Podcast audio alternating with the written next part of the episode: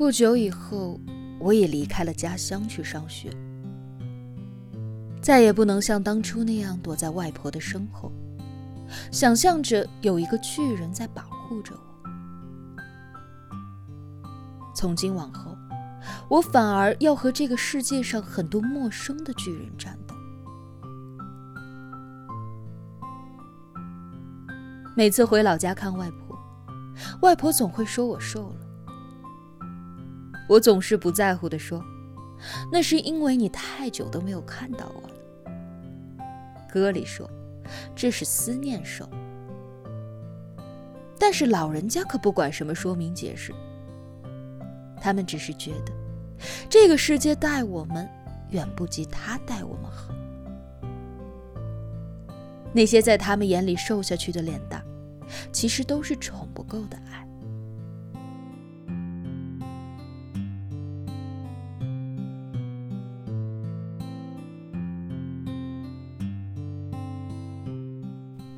高考前的暑假，外婆还是忍不住从村里来到市区看我。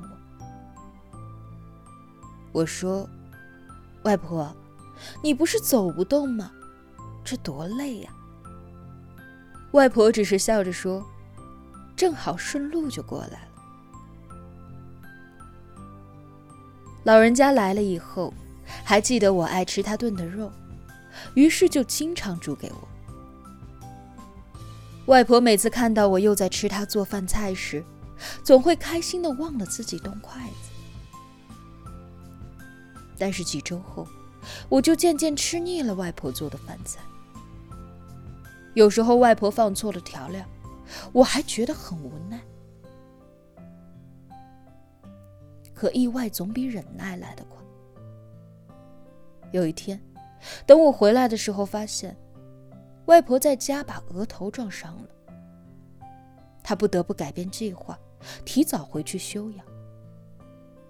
我礼貌性地准备挽留外婆，但是外婆竟然只是笑了笑说，你应该也吃腻我做的菜了呀，换换胃口挺好的。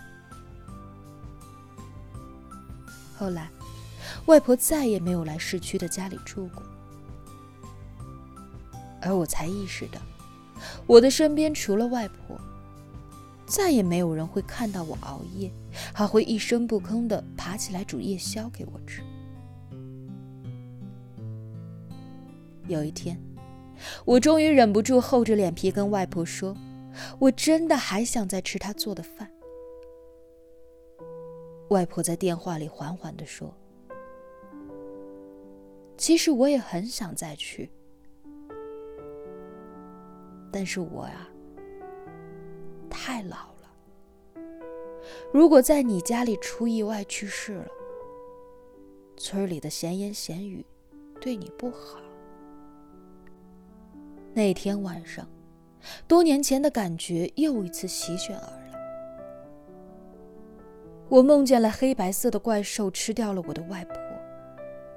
我不断的呐喊，不断的抵抗，但是身边的牢笼反而变成枷锁，将我绑得越来越紧。我在梦里又蜕变成了童年的模样，哭个不停。然而醒来时，眼泪依旧无处可寻，仿佛早就凝固成了眼睁睁的现实。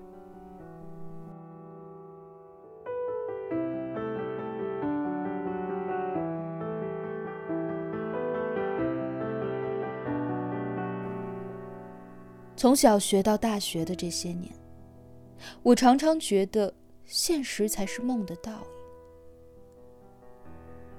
外婆在梦里离开，而我在现实中成长。小时候总是希望能将自己以后的生命分一点给外婆，但是等真的长大了，才发现原来外婆早就把自己的大半辈子分给了我。她一直用自己的生命爱着我，并将我的生命不断的拓宽，不断的延长，直到我有足够的力量走到外面的世界。现在我们这些孩子都工作了，离梦想越来越近，却也离它越来越远。上了班后，反而是外婆最先给我打来电话。我好奇地问外婆，是谁给你拨的号码呀？外婆在电话那头骄傲地跟我说，我叫你姐姐把你的号码画给我的呀，你以前不是教过我。我鼻子一酸，忽然想起当年她在我的面前努力地对照着数字，一个一个缓缓按下键盘的动作。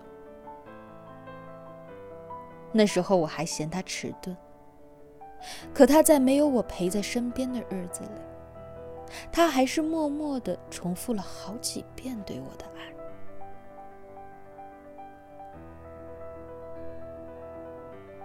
终于有一天，当我正好放下了电话里的会议时，那个一直在练习的老人终于拨通电话了，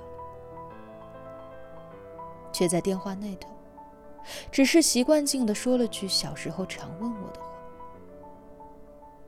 饭吃饱了吗？我问老妈，不是都说老人家喜欢唠叨吗？为什么外婆的通话总是这么简短啊？老妈满口无奈的语气说，老人家现在有点痴呆了，以为你还像高中初中的时候有很多的作业要做。每次打我电话，他都要先问很多关于你的情况。我说我也说不清楚的时候，他就跟我急。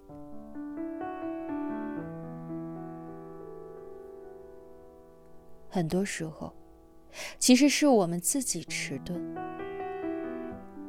地发现自己愚蠢，迟钝地发现愚蠢的自己身后居然还有人对你不离不弃。而最最迟钝的莫过于等你发现他的时候，他已经快倒下了。看着金色的余晖照在他满头的白发上，我好想对时光说，我现在真的变乖了，不哭不闹，你能不能别让外婆离开我了？时光说，那你得把它分给你的生命还回来。可是这样，你又会变成爱哭爱闹的孩子了。我轻轻地牵着外婆的手，生怕抓疼了她，想和她说很多话，可是她已经听不清楚了。花了很多时间才明白，许多事无论我们怎样努力，终究还是无法阻止。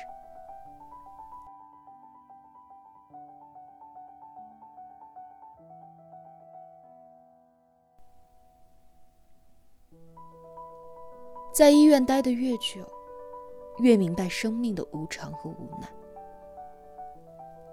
当我看着那些躺在病床上的患者时，当我在泛黄的纸上写完那些发生在人体的化学反应时，